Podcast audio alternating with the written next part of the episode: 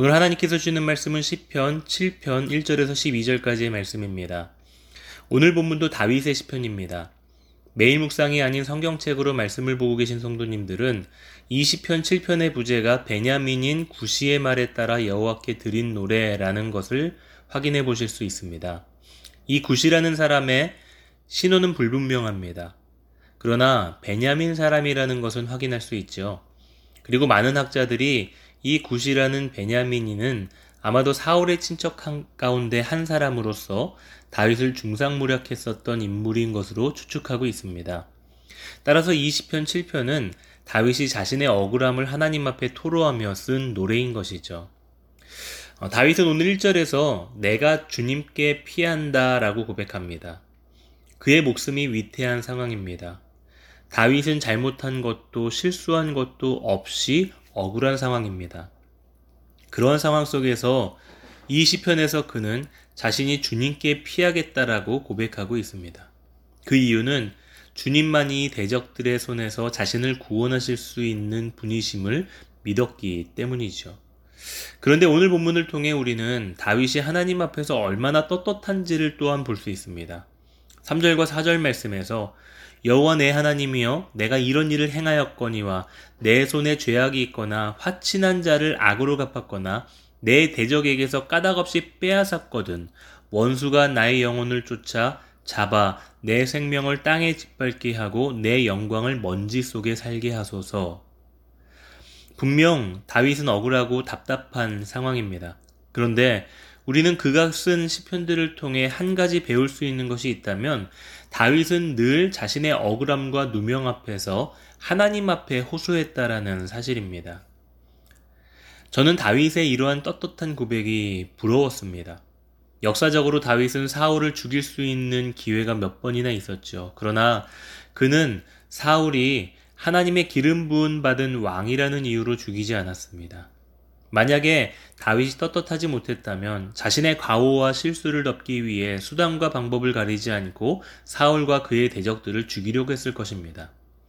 하지만 다윗이 그런 선택을 하지 않았었던 이유는 그가 하나님 앞에서 진실하게 살려고 몸부림쳤던 삶에 있는 것이라고 생각합니다.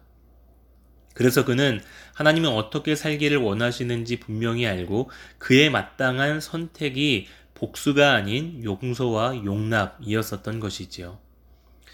그렇다면 그는 하나님 앞에 어떠한 영적인 태도로 살았을까요? 저는 그 답이 8절 말씀에 있다라고 생각합니다. 여호와께서 만민에게 심판을 행하시오니 여호와여 나의 의와 나의 성실함을 따라 나를 심판하소서. 다윗은 하나님 앞에 의롭게 살았습니다. 그리고 성실하게 살았습니다.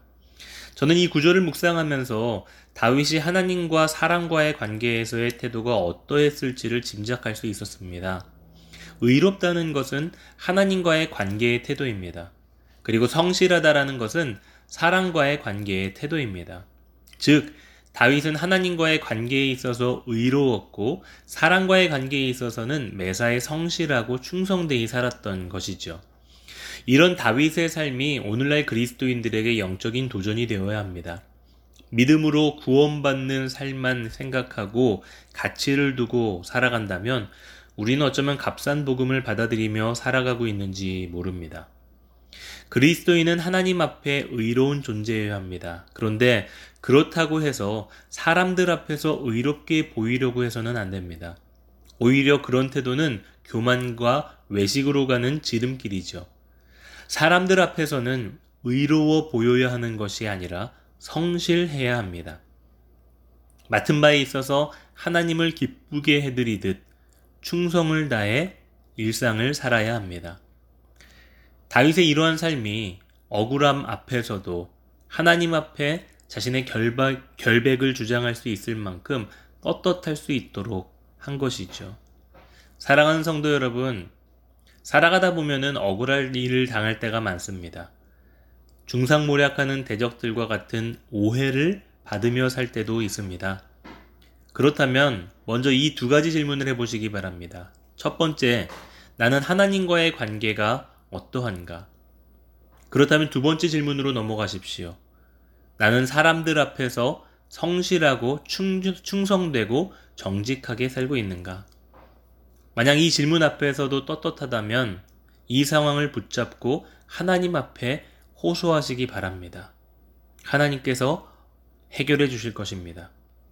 그런데 만약 이 질문 앞에서 떳떳하지 못하다면 떳떳할 수 있도록 삶을 재정비해 보시기 바랍니다.